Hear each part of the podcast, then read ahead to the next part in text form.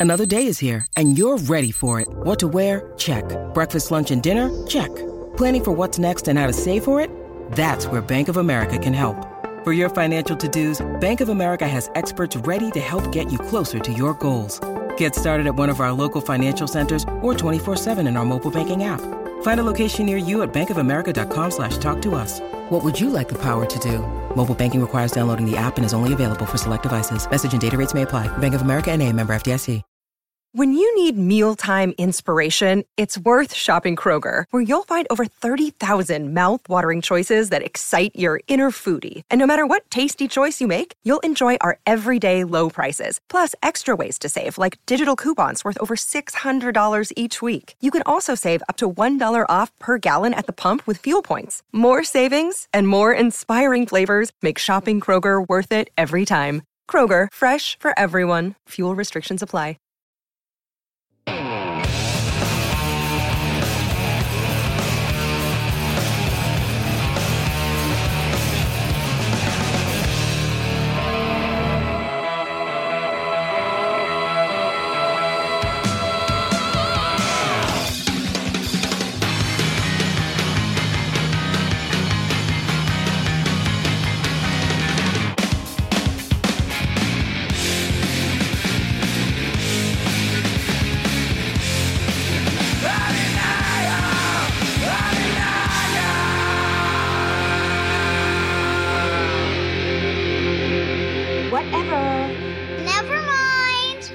Welcome to Whatever Nevermind, the show where we count down the 25 greatest grunge albums of all time according to Rolling Stone.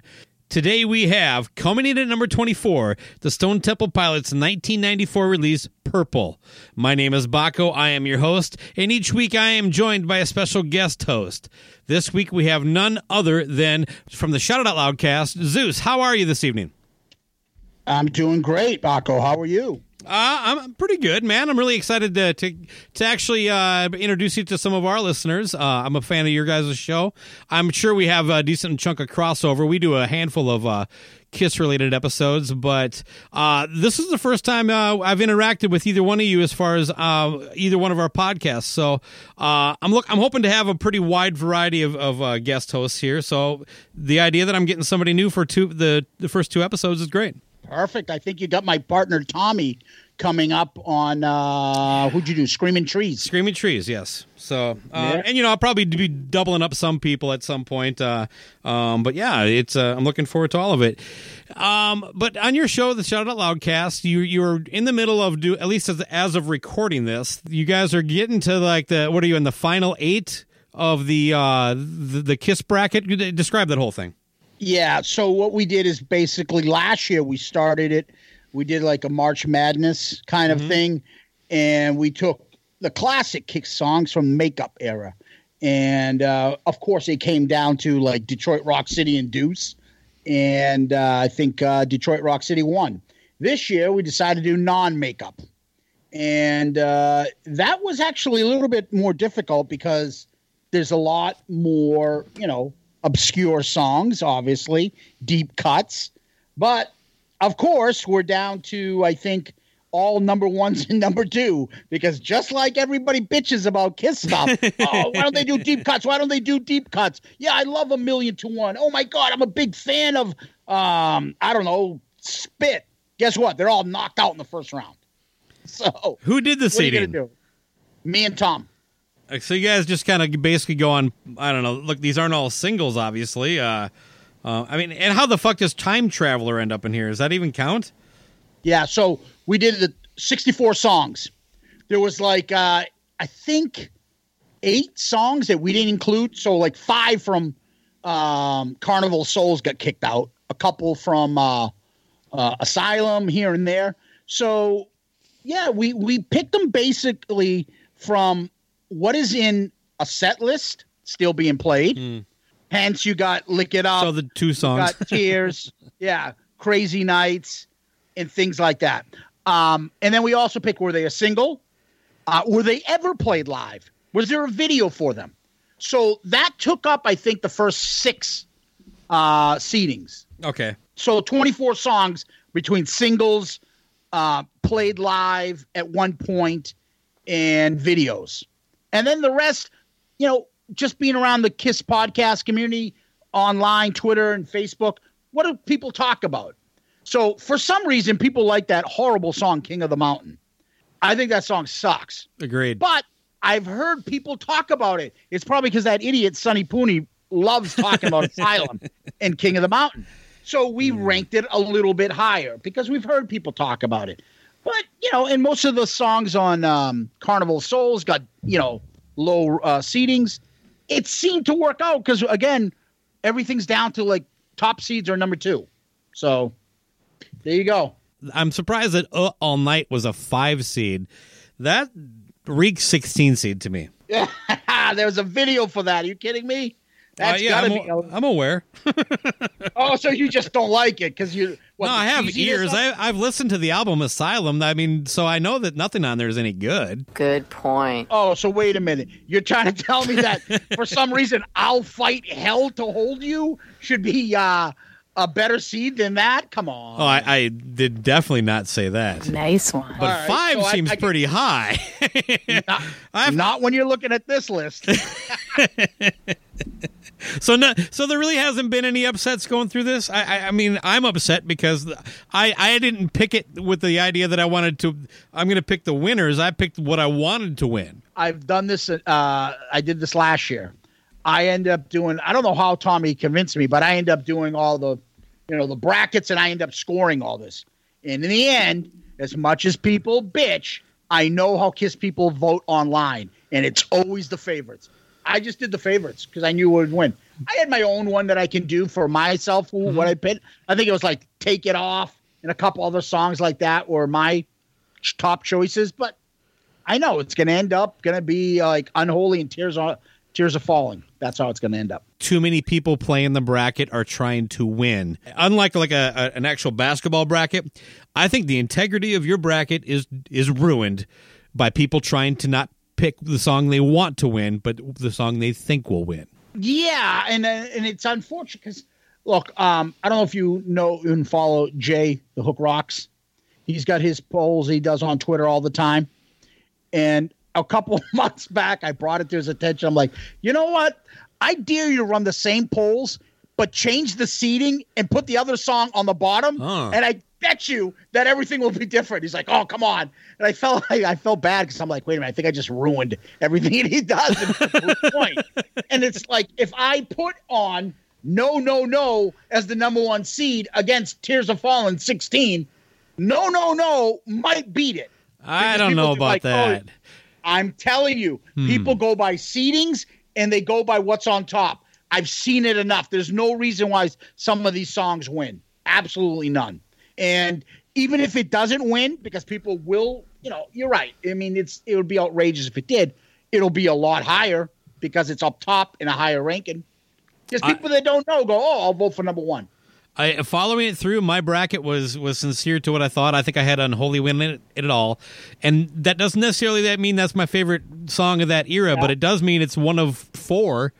Uh, and because of the way the brackets worked out, it definitely beat out everything that it went up against. Uh, that you know, but if it would have went up against, uh, you know, like a million to one, well, the million to one would be the number one song.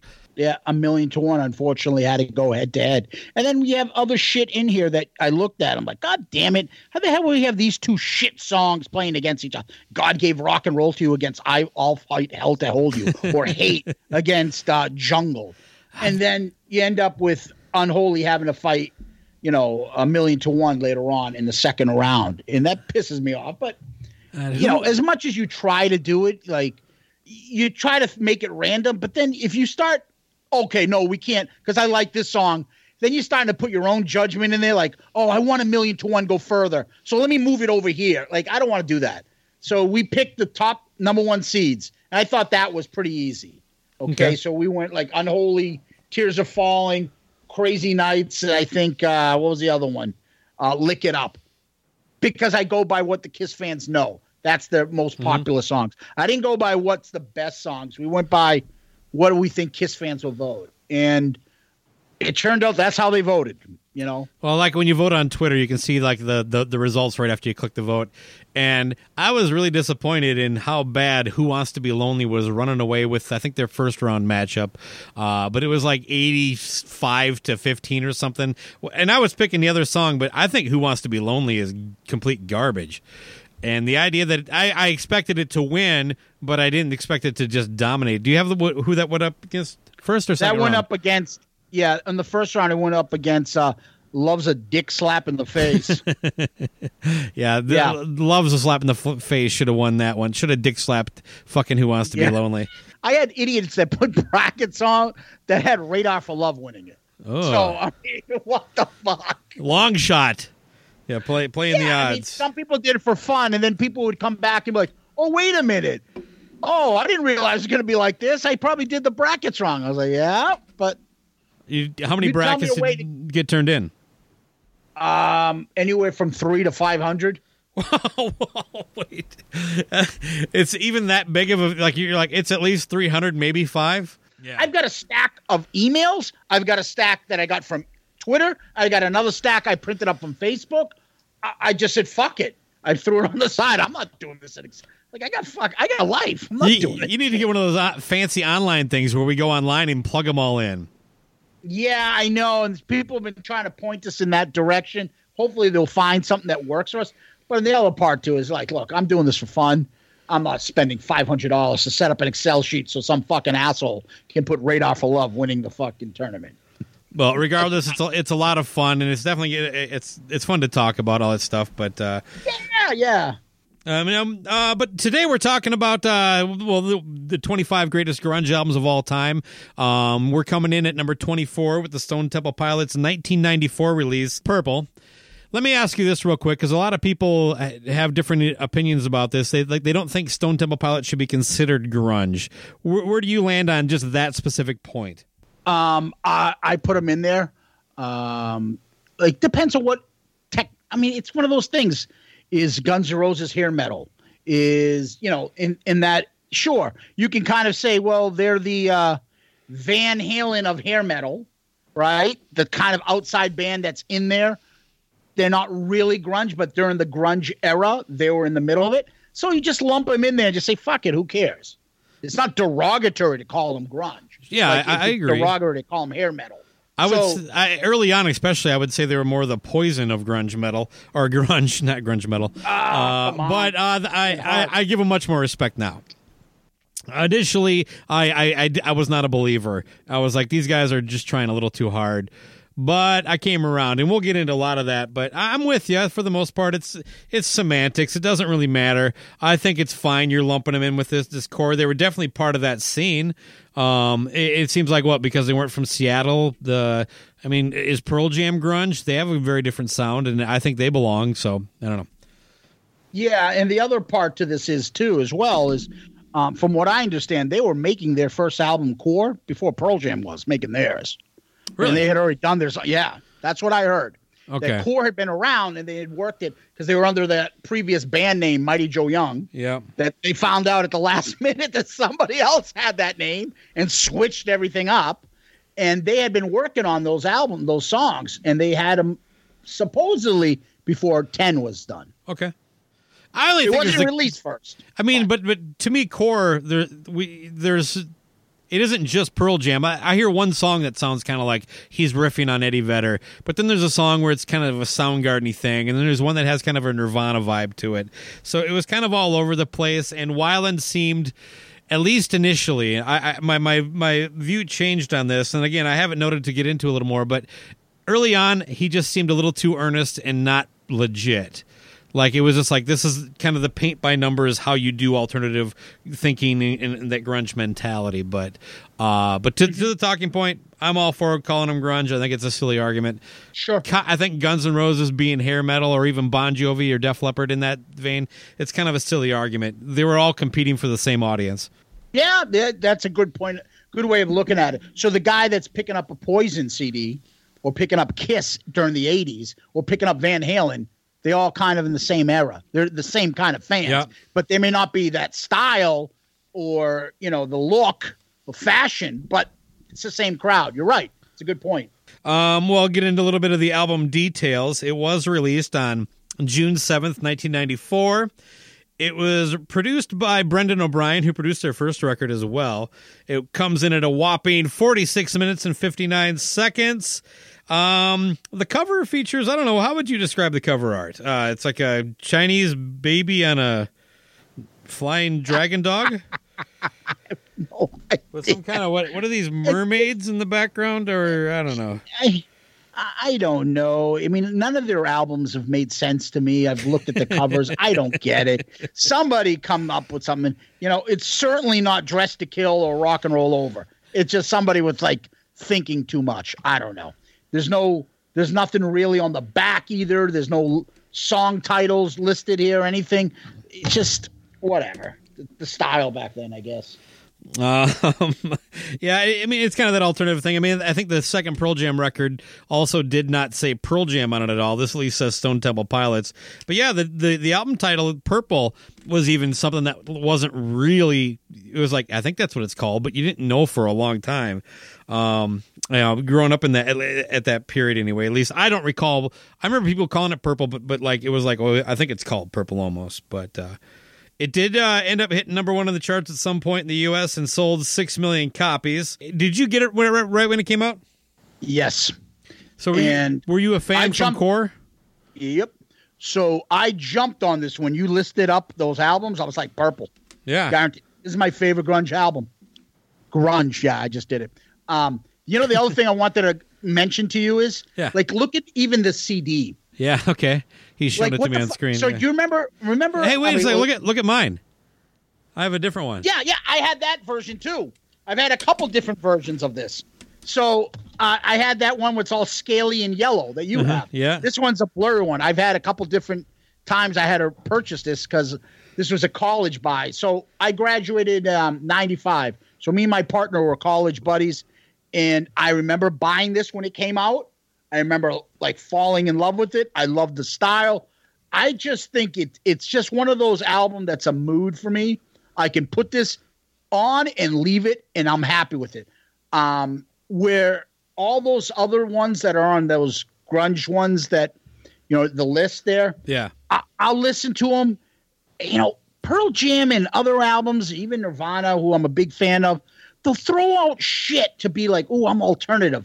Like, what the fuck is this, buddy? Why are you making me like? What the fuck is bugs? Like, why are you making me get up and get the fucking remote and changing this? Like, come on, dude. You know, stop. This I can play up until that last part, which is the last song with the stupid lounge singer. But even that's kind of funny. Um, but you know, I, I fell in love with it when I bought it. I was a big fan of theirs originally, and uh, I wasn't disappointed when this came out. Well, let's get into the uh, let's get into the music, man. Side one opens up with Meat Plow.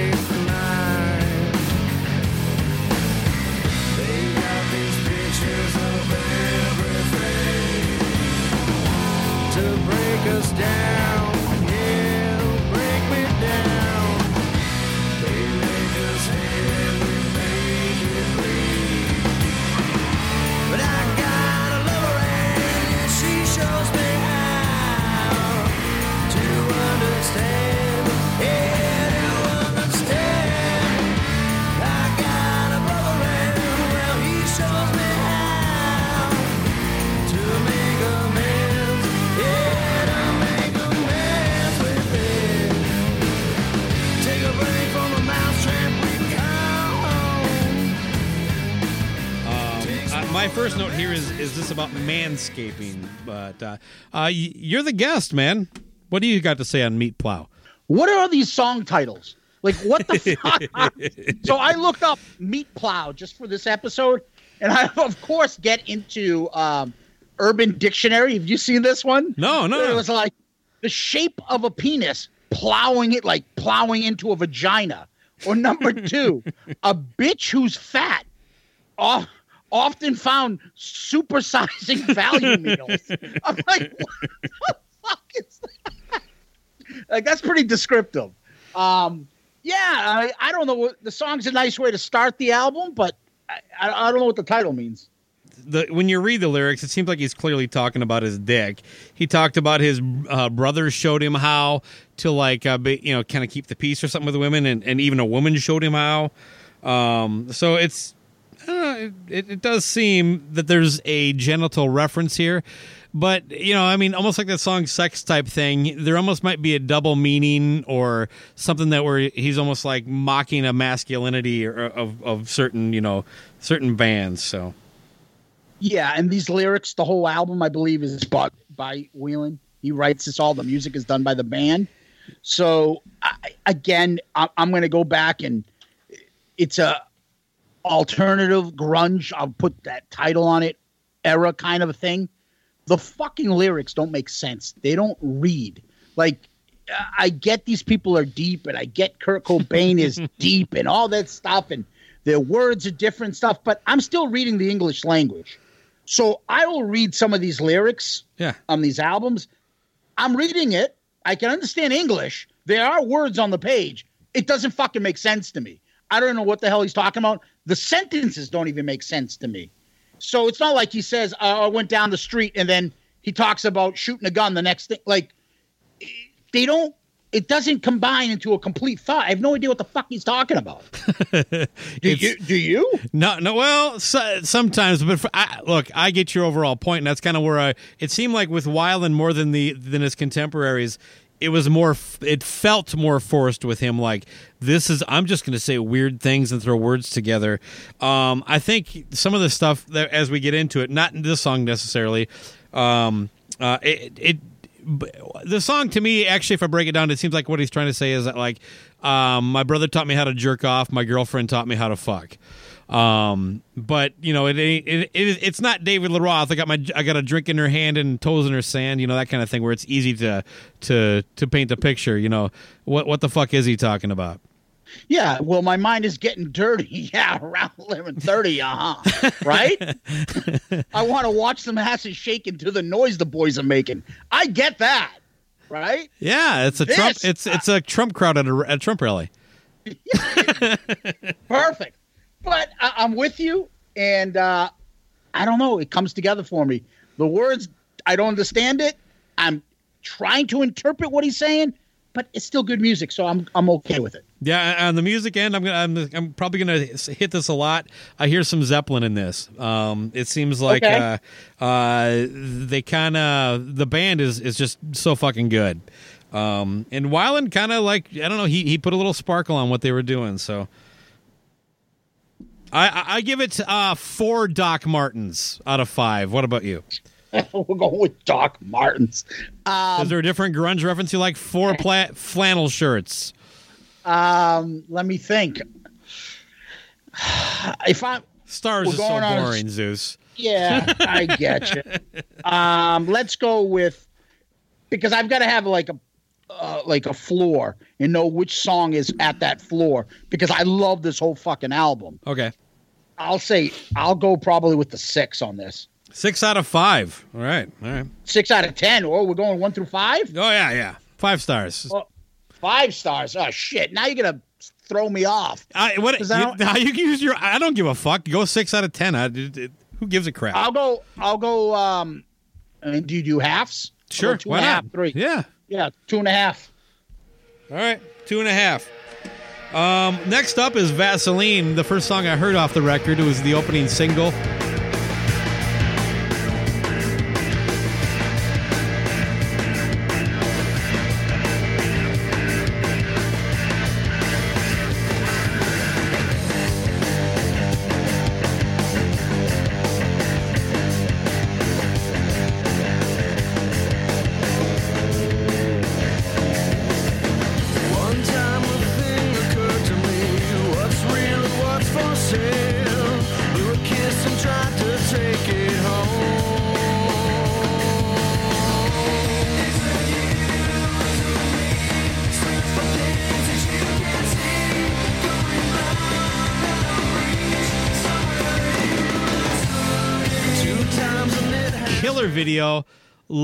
Almost a perfect song. And it, this was uh, looking back, it's easy to say this. I don't know if I felt so much at the time.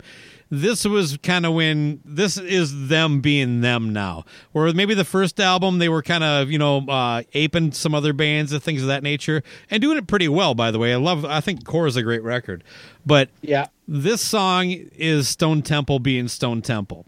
And and and you start to see that in a lot of stuff from from basically this entire record forward. But this being the lead single, what a what a killer track. Yeah, I, I'm with you. When this came out, I was fucking like, yeah, this is my band. Uh, the video was awesome.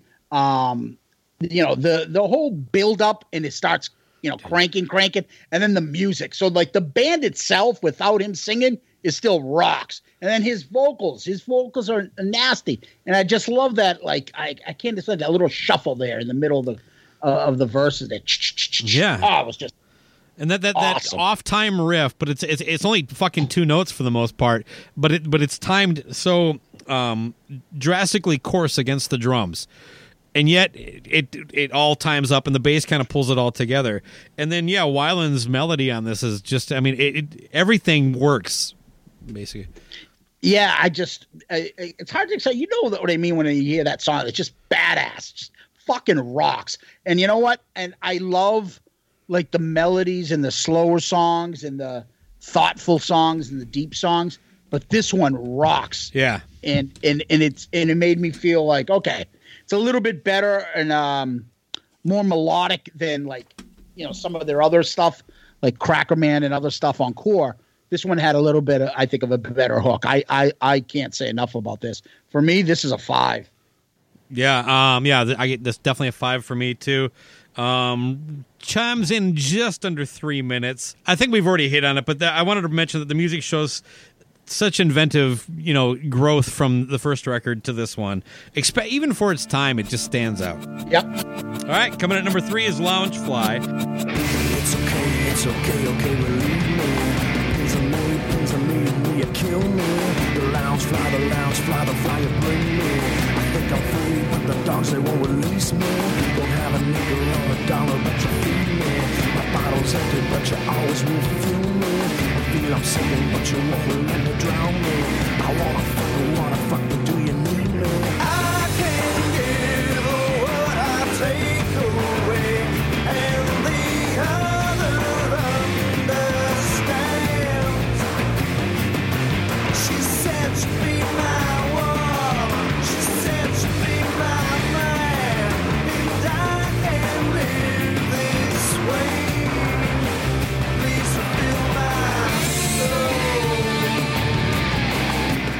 again, I think this has more of a Zepp kind of music feel, especially that acoustic bridge. Um, but uh, lyrically, it sounds like we're getting into a lot of drug talk from this point on. Um, I, I'm, I didn't realize it at the time. I was kind of like going back and researching this record for today. That it seems like Weiland is starting to chase Layne Staley as far as uh, trying to be this the guy who delivers this this I, I'm a self aware drug addict message. Yeah, I, I found that too because I started researching it myself. A lot of the themes are like, shit, that's about drugs. Wait a minute, this is about heroin. This is about heroin. This is about him hiding heroin from his girlfriend. Yeah. This is about him hiding it from his band. This is about him feeling guilty that he's hiding it. And then it's like, what the fuck? I didn't realize it, you know. But yeah, I I I, I guess so. Uh, I maybe love the give Layne or maybe give uh, Weiland bonus points for uh, it not being so so obvious. Where I think anybody who listened to Alice in Chains record Dirt, you can f- clearly tell what he you know it, it's about you know his own personal demons and stuff you know. But so yeah, give maybe Weiland's a little more creative than we gave him credit for. Yeah, and these lyrics are pretty cool. I want to fuck, I want to fuck, but do you need me? Ooh, pretty smooth. Yeah, man, you're right up there. That's uh that that's up there with. I mean, he could have been in, in a hair band. Yeah, could have. Warrant, Gene this like, could have been. Damn it. This could have been. Those could have been lyrics for Cherry Pie. due to the fact that I write the words. Um, I was doing a lot of, uh, I would, I guess I'd say, reflecting and thinking and uh, internalizing things. So it was a very personal album to Oh me. my god! Uh, this song I give four Doc Martens. It, uh, oh, I should say real quick. Uh, this one's supposedly written only by Robert DeLeo, so no lyric credit to Weiland. at least according to Wikipedia. I guess I don't have the CD lyri- CD liner notes. Unfortunately, kind of fail us a little bit there. But I think Weiland did write all the lyrics. Uh, yeah, I, I saw that it said he wrote all lyrics. Due to the fact that I write Okay, the maybe lyrics. that maybe that's what there. There's The probably there's- music is him. There's probably a side note there. So yeah, Robert DeLeo wrote the music for this, but uh, ch- uh, comes in at five minutes and eighteen seconds. A little bloated, but I give it four Doc Martens. yeah, I'm uh I'm going with three on this one. Okay, well let's kick off to the next track, which uh, I, uh, to me it's almost a perfect song.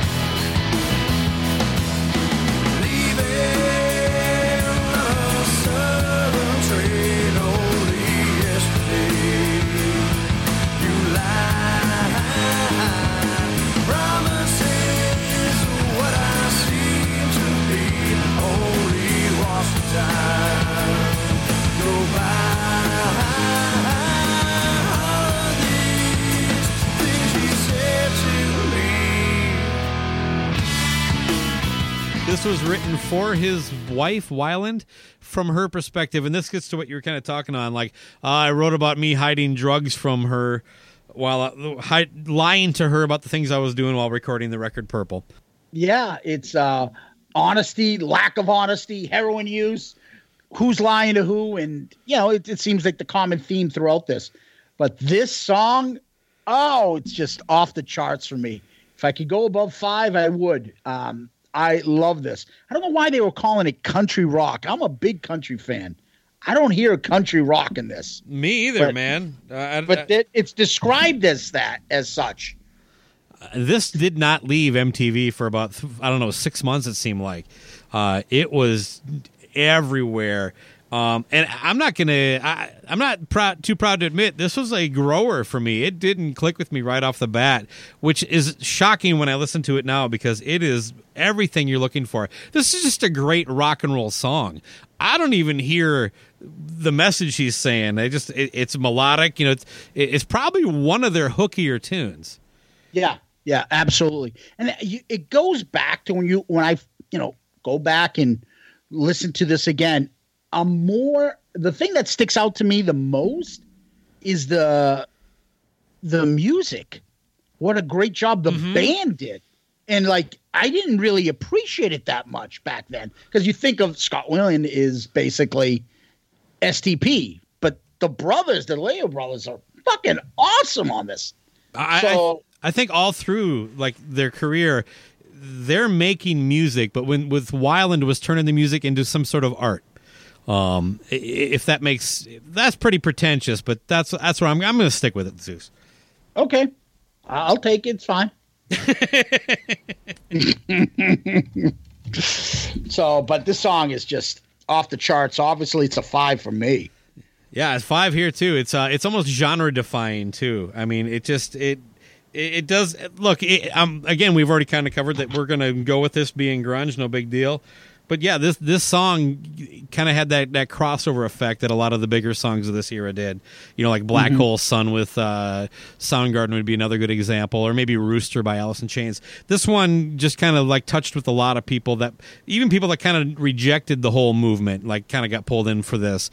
And Stone Temple, maybe if anything, should get a little credit for that. Like they seem to be the band that people who hated Nirvana, Alice in Chains, and Soundgarden, they could still like these guys a little bit. I like Warrant and Slaughter and Stone Temple Pilot. They weren't as scary. They were good looking guys. That's the other thing. Hmm, okay.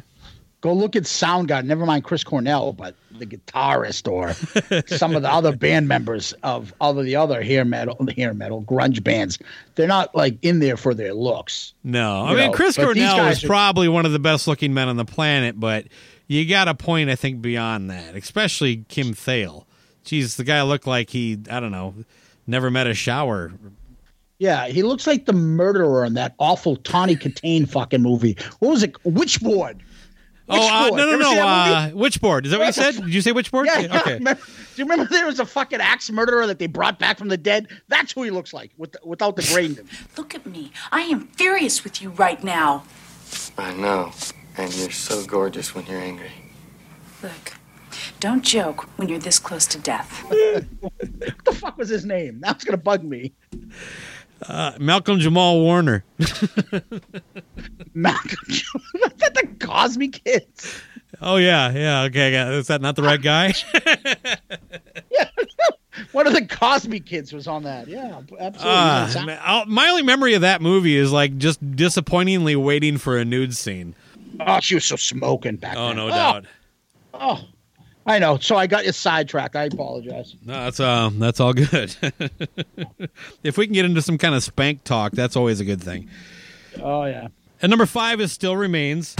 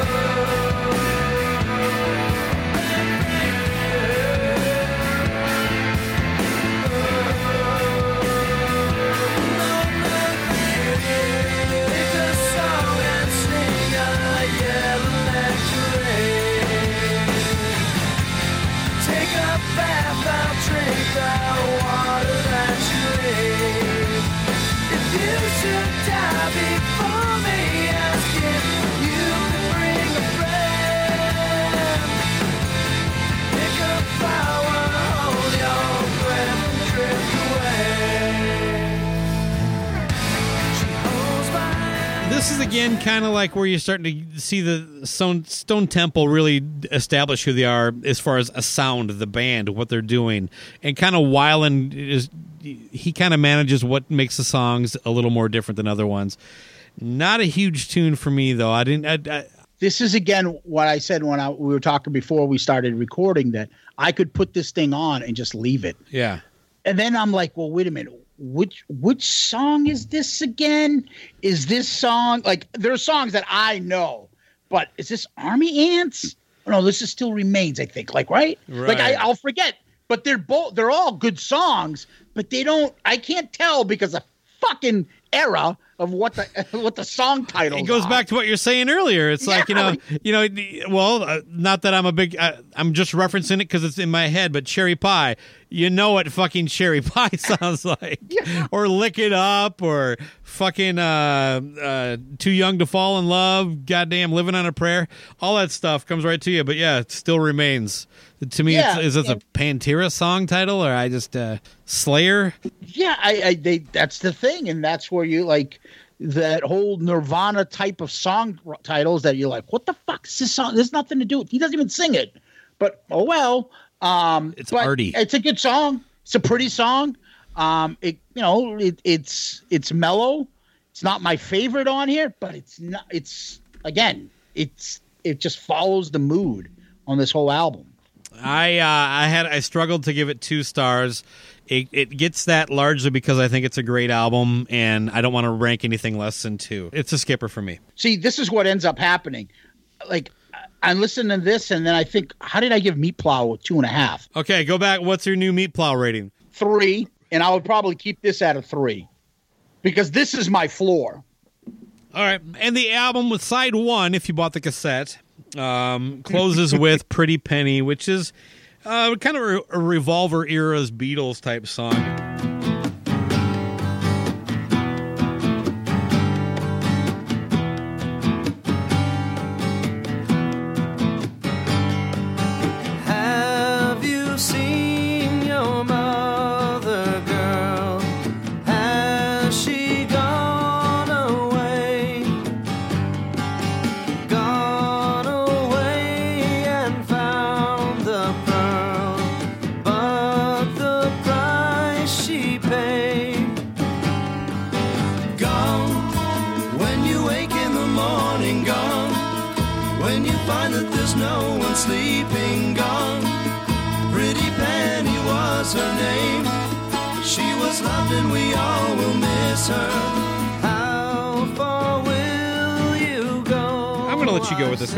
Lot to get into. Again, again Oh. though, we're, we're talking about heroin, of course, but now it's a Yes. girl trying heroin for the first time. Yeah. Um, I love this song. He's got that whole like Indian music flair to Okay. it, right? Mhm. And um, I saw them in '96 when I was in, just got out of college, and they performed. This is right. Tiny Music just Yeah. had come out. Okay. And so in the middle of their concert, they did like six songs acoustic in the middle of it. This was one of it. It was fucking awesome. And um, I love the song. I love the, you know, I- and I'm a big Zeppelin fan. It does remind me of that whole Zeppelin vibe here. Okay. I, I- it just it it goes back to like this whole album is they're just stretching a little bit of the boundaries, not going too far off, but the mood is still the same. Like the whole album. There's only one other album that I can think of that reminds me of this, and that is uh, and I don't know if you're an REM fan. I'm a big REM fan. Automatic for the People. That album, there's a mood to that whole fucking album. Oh, I get what you're within that- saying. yeah, and I can't describe it, but this fits in there. Like if you took this and you put it on core, it wouldn't work. And it stays with this because I think that there's some Okay. sort of a underlying theme throughout all this. And even though this is a different type of music than let's say, you know, Vaseline, it still fits on this album. Um, I like it. it. Again, you're right. It's all about addicts and despair and whatever. But I would give this one a four. Me, it gets two. Um, and I know I look.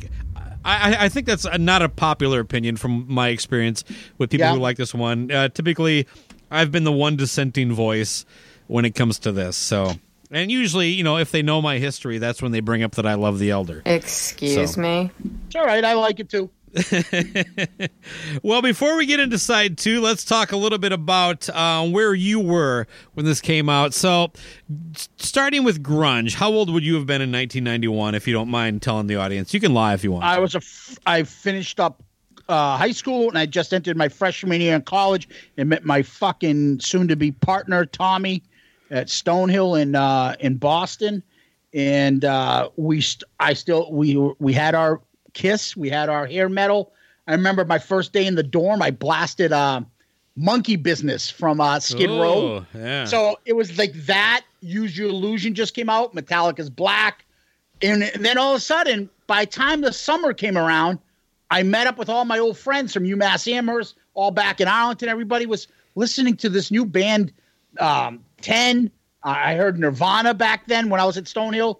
And all of a sudden now, everything changed. Nobody was talking, playing Poison and shit like that. It was all, oh, you got to listen to this. And then I think the the big part was during this era for me was that 94 year, my junior year.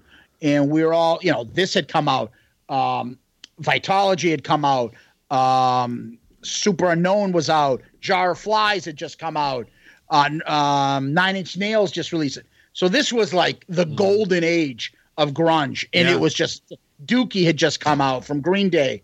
Uh, I mean, I don't know. I guess I could go on. I don't know what else had come out at that time, but it was just insane. Alice in Chains, uh, besides Jar Flies, they just had released. I think was it their self-titled Alice in Chains that year? Uh, yeah, I know in John- nine, what ninety six you're talking now, or, or This is 94, Nine- 95, 94, 95. I know Jar of Flies went into number one. I think Jar. Flies was ninety four. Um, Yeah. I, am going off memory here though. I'm not I'm not Wikipediaing this crap. So um, you know, Superunknown was out. Like this was it, and then I just got right into it.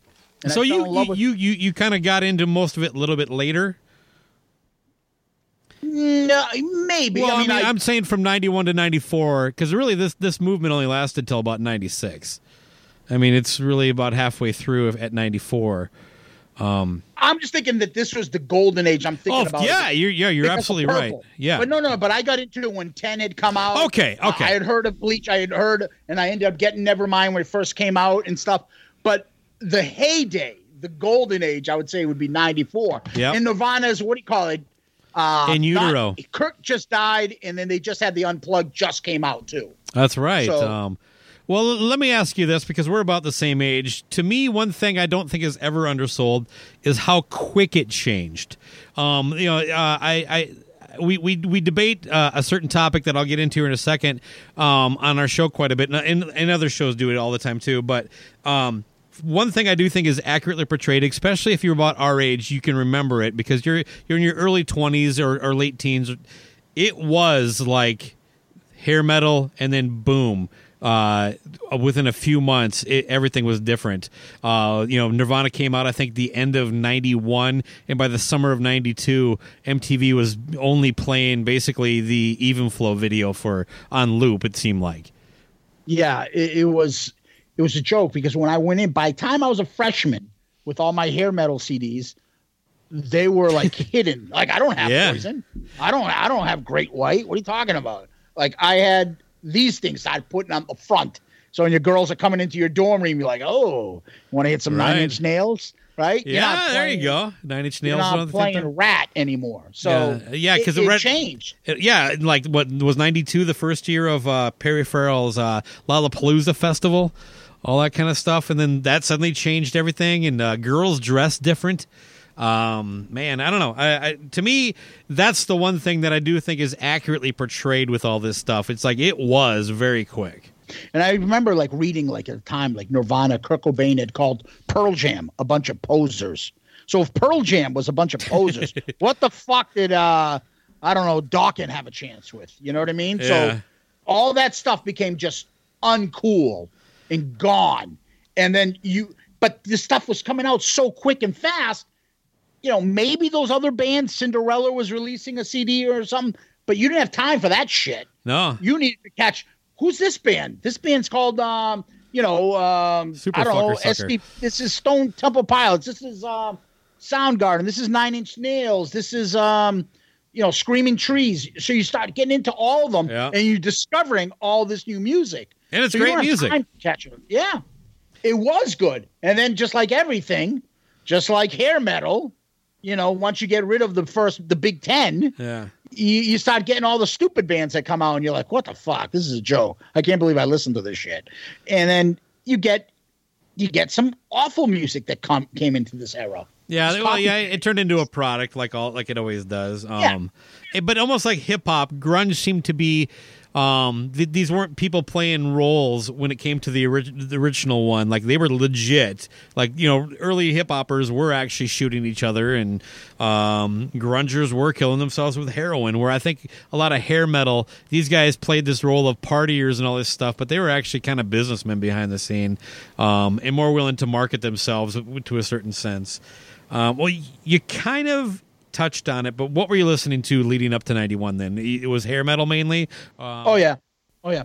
I mean, I had my Kiss phase, obviously, but by that point, you know, um, you know, Guns N' Roses, uh, Dokken, Ratt, uh, Great White, all those bands back then, you know, and of course, uh, Aerosmith had a resurgence back then, um, you know, and I obviously was into Kiss again, um, all those bands basically, and then you know Zeppelin, and then I, I did take one little quick thing in the '90s, and that was uh, I got into '90s country back then the whole Garth Brooks and all that stuff. And I fell in love with that. I still listen to that music all the time, and I love it. like '96 to '98 is the only era of country I enjoy, as far as like artists that were current at that time.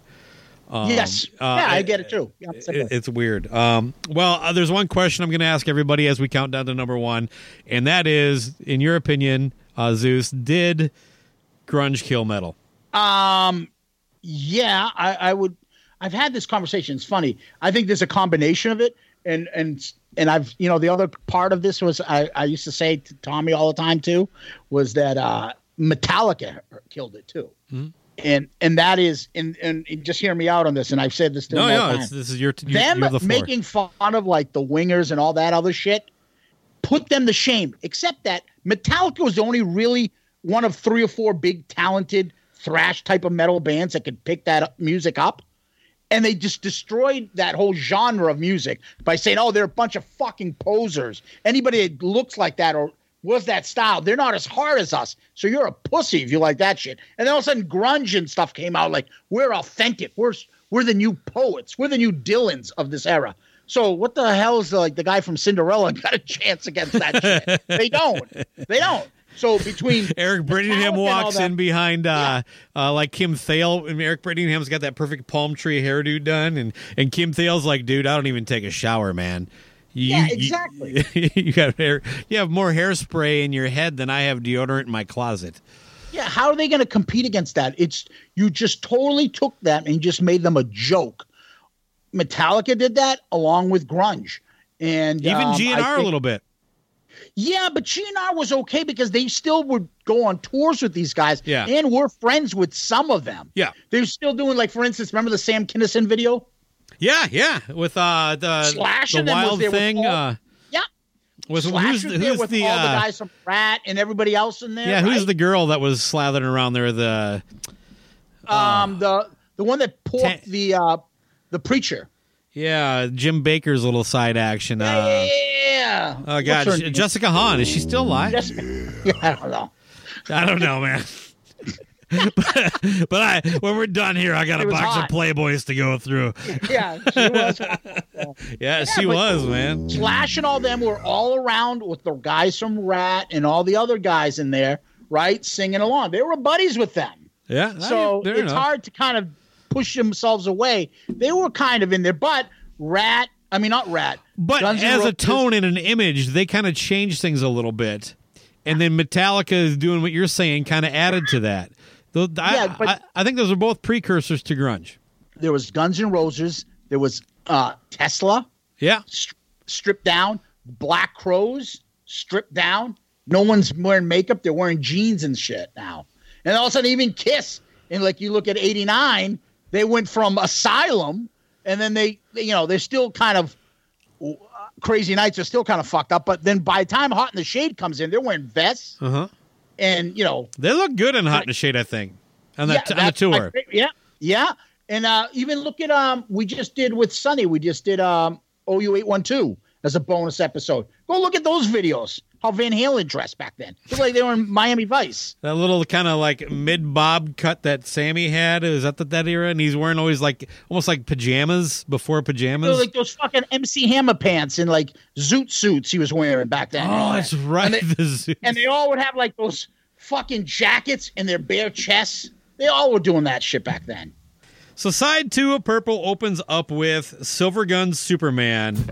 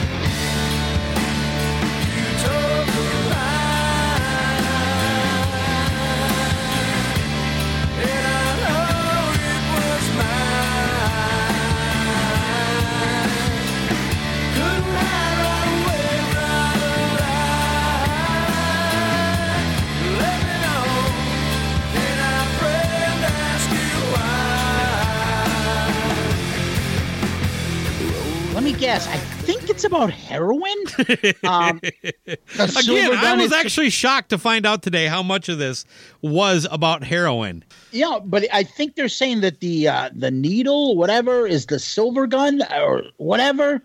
I, I, I, I don't know. I'm not a fucking heroin addict. It was like some sort of a slang or something. Yeah, But- Weiland wasn't going to use like the uh, you know uh, already uh, established things like chasing the dragon, you know, or or the needle in the spoon. He wanted to come up with his own term. And it's also about like jealousy and a friendship. here, here, here's the quintessential part that I'm, and I put that down as the lyrics. Couldn't hide, right, W R I T E, a wave, ride, R I D E, a lie. Okay, explain that to me in English. But I can They might as well be Melvin's lyrics. Okay, but I can explain to you like this because one of my favorite songs by Nirvana is Breed. We can plant a house, we can build a tree. Backwards, right? Same you didn't see here. that? It's like, what if God was a woman? Boom! Yeah. But what I'm saying is he's copying Kurt Cobain here, basically. Yeah, okay. Uh, you don't you you know, you write a lie or you ride a wave, right? Why is it the opposite verb is what the opposite noun, right? What they're doing. It's just again, it doesn't make sense. Um, but I will tell you right now, the best and my favorite deep cut on this album. I fucking love this song. I love his singing. The I- the vocals on this are off the charts. I like it too, but I like more that we've just had a vocabulary and um, some uh, kind of a small English class with Zeus. Uh, I, I really love the breakdown there. um, something Sorry, about a verb brought and a noun. legal- yeah, I brought I brought out my legal training. I started started analyzing and breaking this shit down, but you know it gets back to again. Um, it's not fucking Kiss. I've got a body built for sin and Yeah, no supposed to doubt. be some deep shit, and uh, but I fucking love this song. You know when he starts going into the main chorus over and over again. You know, I towed a line and he just keeps singing it over. I just think I think this is the best deep cut on the album. Initially, I felt there was something kind of fraudulent with Weiland that I was touching on. But to me, this song, by this point, this far into the record, it seems like you're starting to realize this really is just who this guy is. And if you look at what, you know, everything he's done from this point on, he is just that weirdo who has a different way of uh, expressing himself lyrically. Uh, he might be the grunge Dylan. Who fucking knows if that that might be preposterous? But uh, I'll, fuck it. I'm I'm gonna go with it. Yeah, how about that fucking guitar outro? at the end Oh shit! Yeah, I mean the the band can't. We probably haven't touched enough on that, have we? They are really at the top of their game. This is a fucking grade A band. They, I mean, the DeLeo brothers obviously work well together, although they don't look like brothers. One's like nine feet tall, and the other one is is like got a face of a gremlin. Uh, but no, they're just a killer band, and they sound so good. Um, really inventive guitar playing too. The way the Yeah. he, the layering and the voicings, and maybe that's working with Brendan O'Brien. But not every Brendan O'Brien band has that. You know what I mean? So it really because as much as they have great riffs, when you really listen to even a riff like a Sex Type Thing, you listen underneath it. There's a lot of little things happening under that. It's like these little little voice accenting, you know, voices that are going on with the guitar, and it just it really brings the the song out beyond just a guitar driven kind of thing. It's more musical, if that makes sense. No, you're right. I think a lot of it has to do. Maybe it's because they're brothers, and they can they their their chemistry's there, and they know what they're doing, and be you know can work together well. It's just the music on this one kicks ass, and then just you know his voice. It's fucking great singer. Oh, just and yeah. he shows off of this, you know, and I love it. I I mean, I, again, can't say enough about this. This is a five off the charts for me. I, I give this one four. Um, but uh, the thing I wanted to mention that you just talked on was was his singing, and it is. I don't think I left the walked away from the first record thinking eh, he was as good of a, a singer as he is. Uh, or was I should say, but um, this record you really do hear it, uh, and this is a great Yeah. example of, of him just really showing he's got a little more range, you know. Yep, absolutely. All right, coming in at number eight, we have Big Empty, and I'm gonna kick it to you, but I'm gonna I'm gonna really piss off some people here, and I'm gonna go hard pass.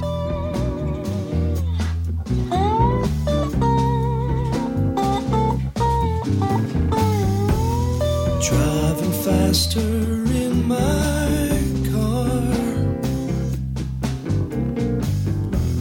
Falling farther from just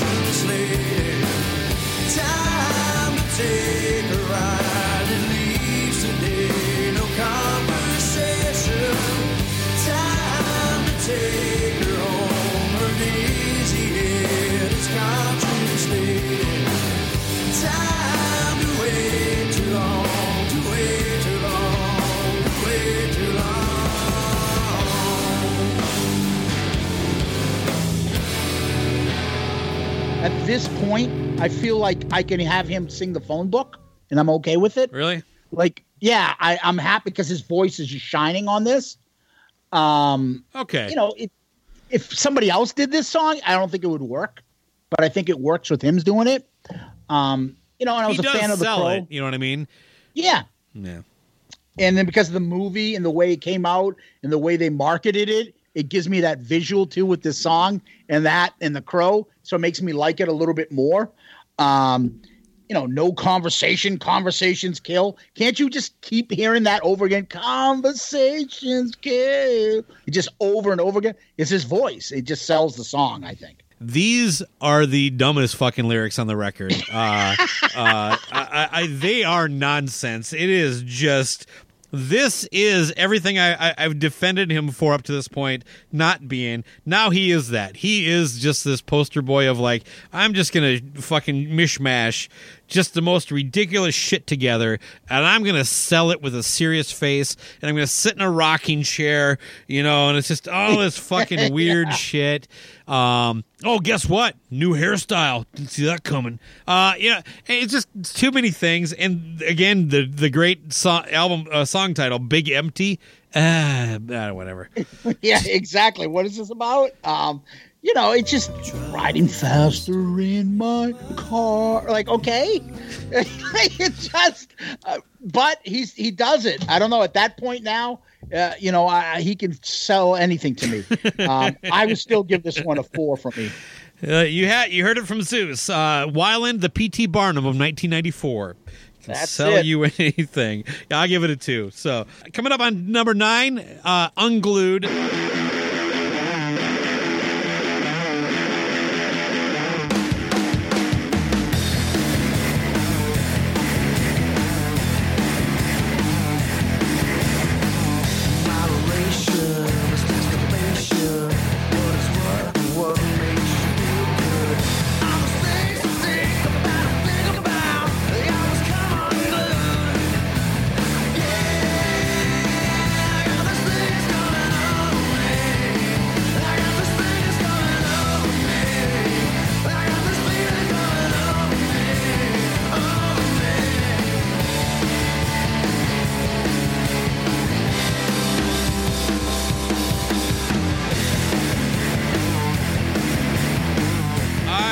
Fucking love this song. Now this is uh look, this is a great album, but this this kind of thing really is back in my vein of like almost uh Vaseline where it's just this killer riff and the lyrics just the lyrics and melody right off just everything the way it comes together just perfect. I love it. I was at Stonehill drinking with Tommy, and some fucking like student band. Do you have any other friends? Oh yeah, there's a ton of them, and they're all and they're all and they're all described on our podcast daily. Yeah, but right the now, only one right now Tom's them- listening going, Jesus Zeus, say did you do anything without me? Uh, Oh, so I I'm- remember I them coming out with this and playing it and singing the first couple opening lyrics where moderation is masturbation. I'm like, what the fuck is this? like, holy shit!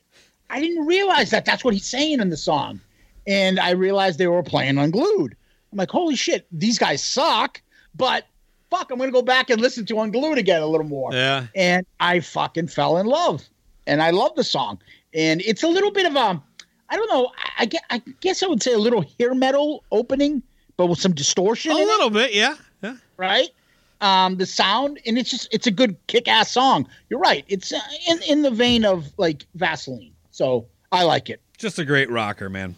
I give it Absolutely. five star, uh, five Doc Martens. I uh, I have this at four, and apparently to Wikipedia, this was the fir- last song he played before he died. Oh, really? Yeah. All right, coming in at number 10. This is where the album pretty much ends for me Army Ants.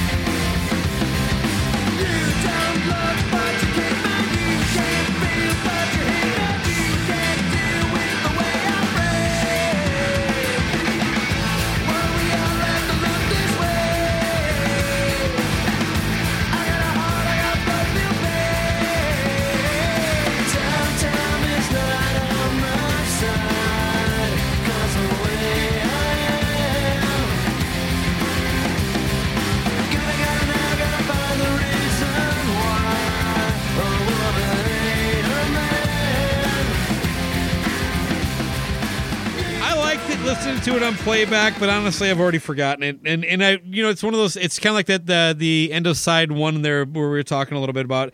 But a lot of grunge bands to me did this, and you kind of hinted at it with like Pearl Jam throwing in bugs and all this kind of weird stuff. It seemed like if they put on thirteen songs. The last three or two were just basically throwaways. It just they weren't there for any real enjoyment. They weren't going to be something you held on to. And this record seems to have ended with unglued for me. Um, so I'm going to give this two stars. Yeah, I'm going to say Army Ants. I'll give it a three.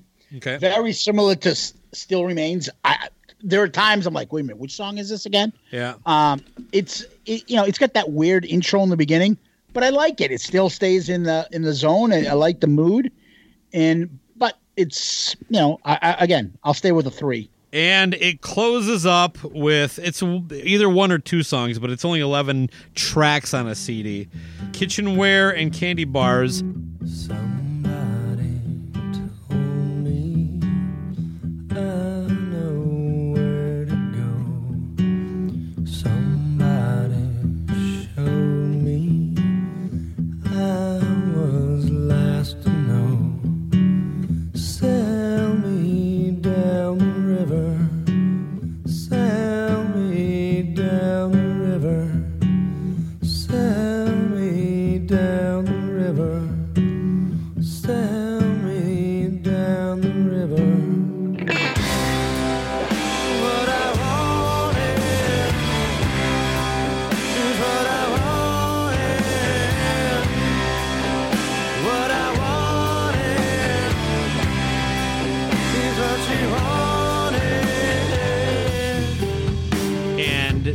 also got that kind of The second album.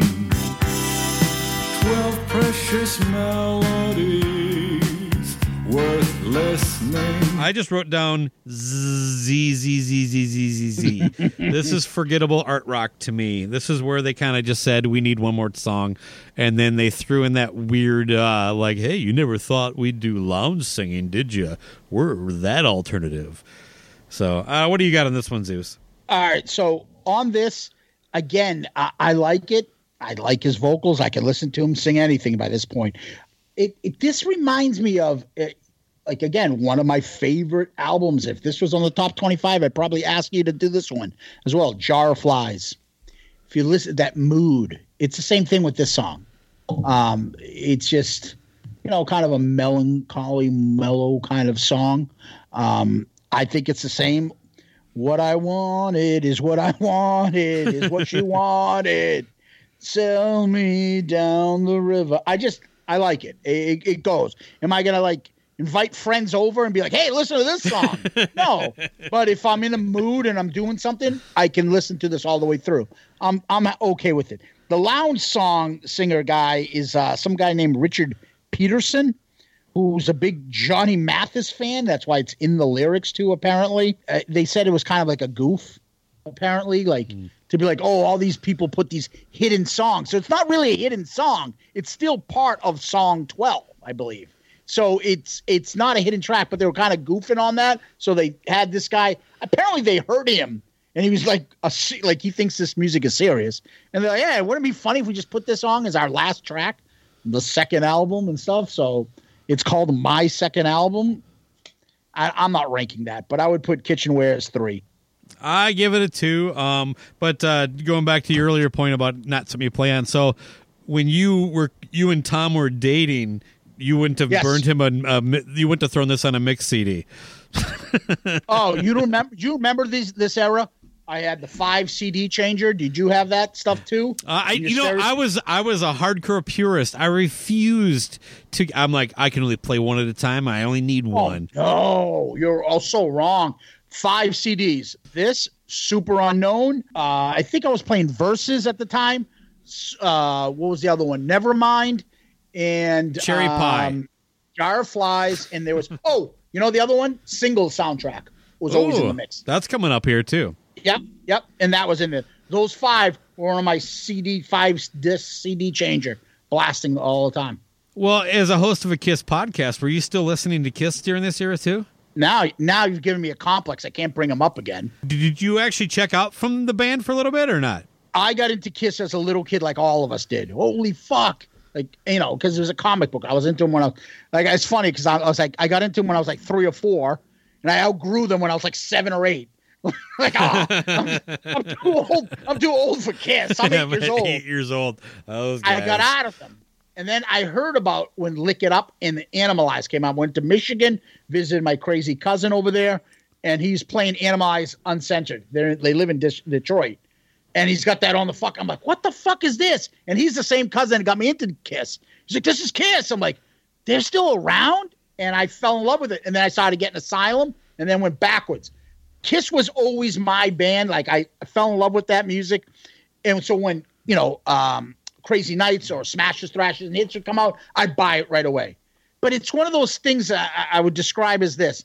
It's like when you when you're watching your kid play sports and you want him to do well, but you just know he's not one of the best players, but you're rooting for him. So that's what it was like rooting for Kiss. Like, I want this. Come on, people. Make Crazy Nights the number one video requested of the day. But, you know, but that's your kid. So you love it, but you realize that Guns N' Roses Appetite Destruction is putting out better music. So you're still with it. I went to Stonehill and I met Tommy, who's a big Kiss fanatic too. And that's where I had that. And I always feel like you need that one person that you can bounce this shit off of. And we had our music and we fell in love with all this new music that was coming in. We had a good group of friends, but me and him, amongst those good group of friends, had Kiss. Yeah, So we'd always come back to it. And we started watching, what do you call it? It had just come out, Extreme Close Up. And we must have watched that like a thousand times together in college. So we got into that. So that was our thing. Hey, you know, let's go to Harvard Square and go buy some bootlegs. And that's how Kiss was always there. But we always had amongst all our friends, this music was what was, you know, the, Yeah. what was going on in college and then afterwards. in, in my social circle, um, Kiss seemed to be the one band from the past that we wouldn't get mocked for, which was odd because during the '80s that wasn't the case. That that Yeah. was the era I got picked on for Kiss more than the '70s.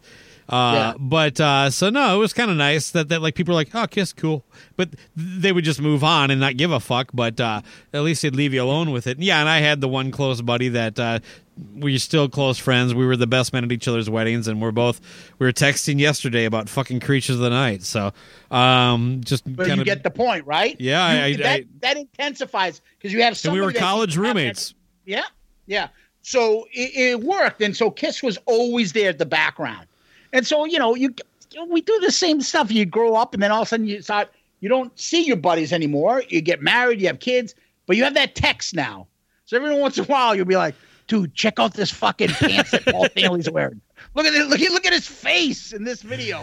Like, oh, oh my god! Look at listen to what Gene said. So it keeps it there. We're not texting each other about, "Hey, I love the Eagles." Hey, what? Did you hear what Don Henley said? No one gives a fuck what Don Henley said. But you want to hear what Gene Simmons said, Yeah, and no you want to see what Kiss is doing. That's what makes the difference between Kiss and everybody else. Yeah, nobody brags about getting blocked by Gene on Twitter or by Don Henley on Twitter. They brag about getting blocked by Gene. Yeah. uh, well, hey, back to Stone Temple Purple. Um, you were kind enough to re- do what I'm asking everybody that comes on, which which is re-rank the 25. Where do you put Purple on the list of 25? Of all the grunge era albums, this is my number one. You slide this all the way up to number one. That's for me. Yeah, Awesome. my number. Uh, yeah, I, I I did have it much higher on the list, but I had it at 14. I'd have to look at the rest of your list and laugh. But okay, but I could see somebody keeping it. I mean, I would have to say it should be in someone's. For STP, I would say by far it's still their best album, in my opinion. Oh, he, he's hands down. I, I said in the, Yeah, the last episode is. that my list is going to be fluid, you know, because as I listen to some of these records, it's going to slide shit around. So um, it's really more for everybody else. But yeah, it's I had it much higher than Rolling Stone did. It's definitely better than the next fucking 10.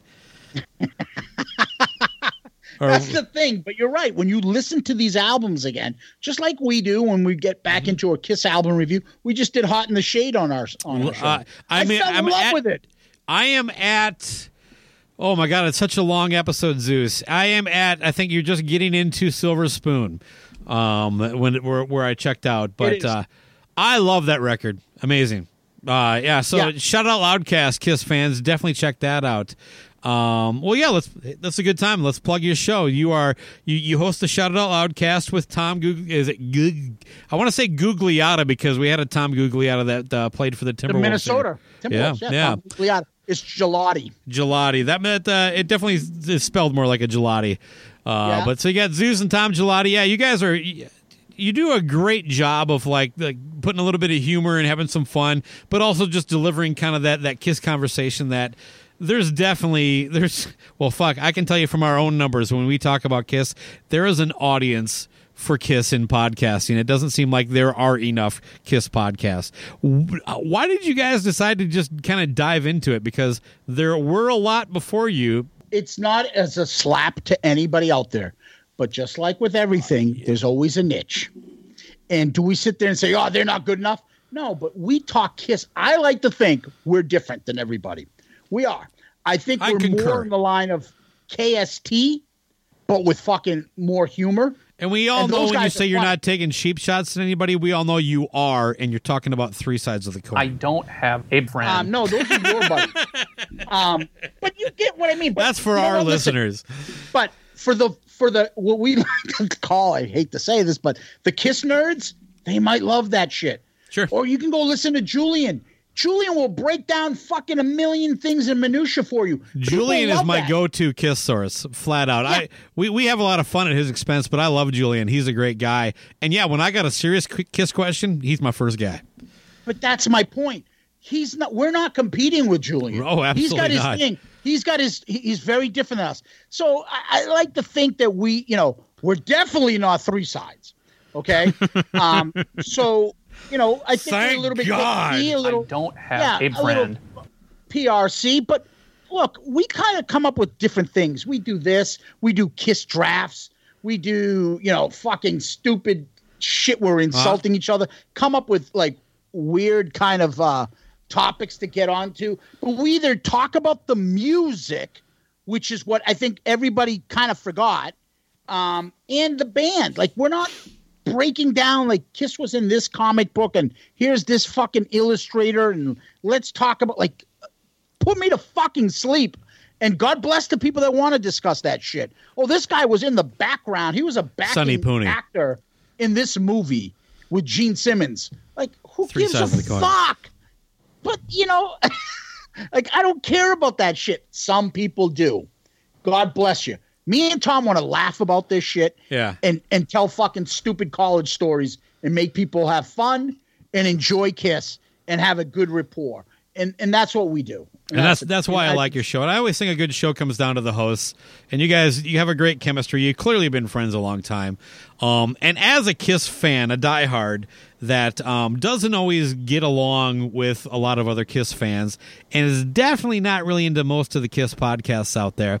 You guys offer a good balance of getting into that kind of nerdy, kind of uh, silly stuff that only Kiss fans will get into, with also with with also having a, a bit of a sense of humor to it, uh, which is what appeals to me. So because I can get into the minutia with anybody and, and have fun with all that stuff, and there is an audience for all these shows we're talking about, um, absolutely. And I can guarantee you, Julian Gill doesn't feel he's competing with you either. He he's a more the merrier kind of guy, um, but your, your your show def, definitely does stand out. You guys have really found your niche. I, I enjoy it, um, especially when you hit on topics that I love. Like right now, you're talking about Hot in the Shade.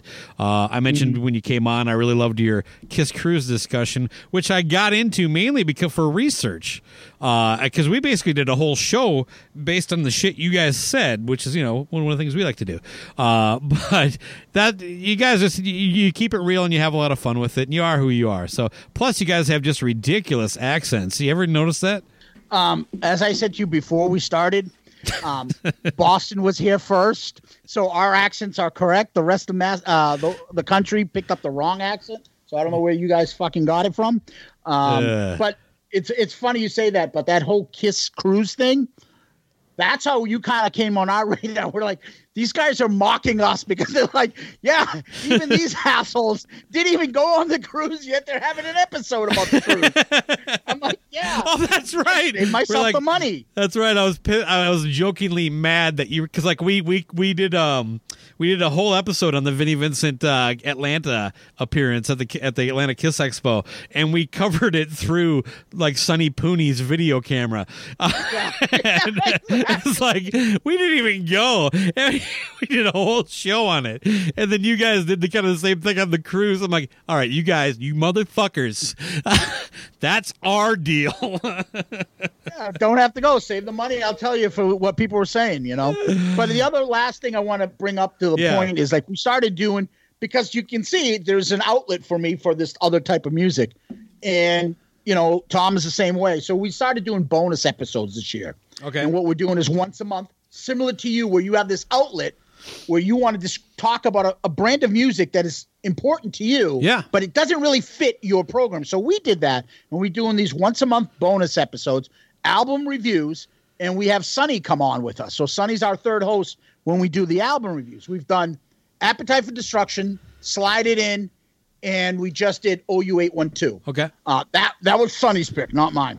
Um, So do you all take turns picking the record then, or Exactly. I got mine coming up, and you'll you'll get a kick out of it.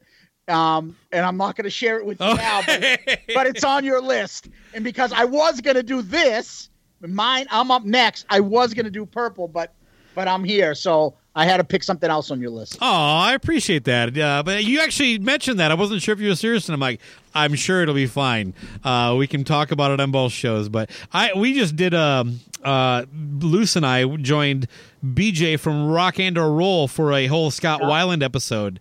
Uh, so I was a little fresh on this, but I was like, fuck it, I, I'm just gonna plow ahead. Good. No, no, and then this, but you know what I do dig is that there's a, there's a little bit of camaraderie and respect from one another from here on out amongst a lot of us. So there have been people along the way, like Sonny that we mentioned, Steve and Michael over at Grown Up Rock. Those guys have been really good to us. The mm-hmm. guys at Parter Than Hell, and there's a real fun, good community. And the same thing. Do I did I know you off the top? No, but I asked, and they all said you're a fun guy. I'm like, you get to know him. He's he's funny. Don't take don't think he's serious. Sometimes he'll give you a shot. Like, no, I, I appreciate it. I don't want kiss ass shit and Yeah. you know fake stuff and you know afterwards and whatever. But I'd rather have this, and uh, it's been great, and I, I I've loved it. We've only been in this. We're we're about a year and a half into this, so No, you're yeah, you're absolutely right. The community's a lot of fun. Uh, I I love Steven and and and Sonny. Steven, Yeah. we give him such a heart. He is such a good sport. He gives it back, and he, he's just but just a gracious guy. Sonny too. I, I like. I, I I literally like think he might be one of the nicest people on the planet. Yep. Um, uh, except for when you hear him talk about how he handles his kids. Uh, he he he's, he seems like he might be uh, a little hard handed there, not letting him have a pet once in a while. You know, but uh, that's that's that's the biggest flaw I can find with Sonny is that he won't let his kids have a cat. He's the horniest human being I've ever heard, ever. and then the other guy over there, Foghorn Leghorn, I say, I'll say, I'll say, you got to listen to. Uh, he gets more shit than anybody, and you're right. And he's got a good sense of humor. No, yeah, he he's uh, he's a kind soul. He's uh, he, he's been a really good friend to be honest with you. But Yep. I I know what you're saying when you're talking about the way Steven talks. No, yeah, Oh, I I, I love Yeah, Steven, yeah. man. And and uh, that's the thing when you have him on though, you got to speed up everything because he talks so fucking slow. Zeus, what song do you think is the? F- Just fucking say it.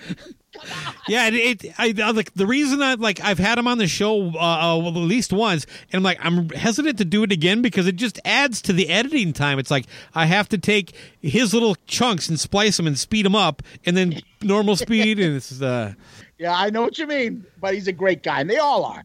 Zeus, this has been a lot of fun. I really appreciate you giving your time. Make sure you check out the Shout It Out Loud podcast. These guys are fucking hilarious. If you are an easily butthurt Kiss fan, stay away. But if you just like hearing some open talk about Kiss, by the way, you guys celebrate them too. You're not you're not haters. You don't Yeah. rip on them. Um, but like you said uh, off air, you you just don't give them foot massages. Uh, I think that's that's that's a good way to putting it. But um, Yep. I highly recommend it. It. I, I have ru- routinely said on the show the only Kiss podcast that I listen to every episode is the Kiss Room. Largely because it's monthly, but I just love to just kind of escape with it. You guys are, my, are easily my second favorite Kiss podcast, um, and that's not just because you're on the show. Thank you for that. Um, much appreciated. I am happy to be on. Uh, it was on honor. How's that? to be on with you. Um, You- you- I'm loading you're selling it good. bullshit. Yeah. Yeah. Um, it was great being with you. Um, I uh, I had a lot of fun. This is an awesome conversation. Uh, we're fans and we're appreciative, and uh, would like to return the favor at some point. Oh, absolutely. Uh, either, either one of us can speak eloquently on Kiss, uh, and definitely not shy of an opinion. But um, Perfect. well, all right then. Well, I was thinking we should just call it quits and get out of here. Then, what do you think? You know what? Uh, I don't. Whatever. All right, never mind.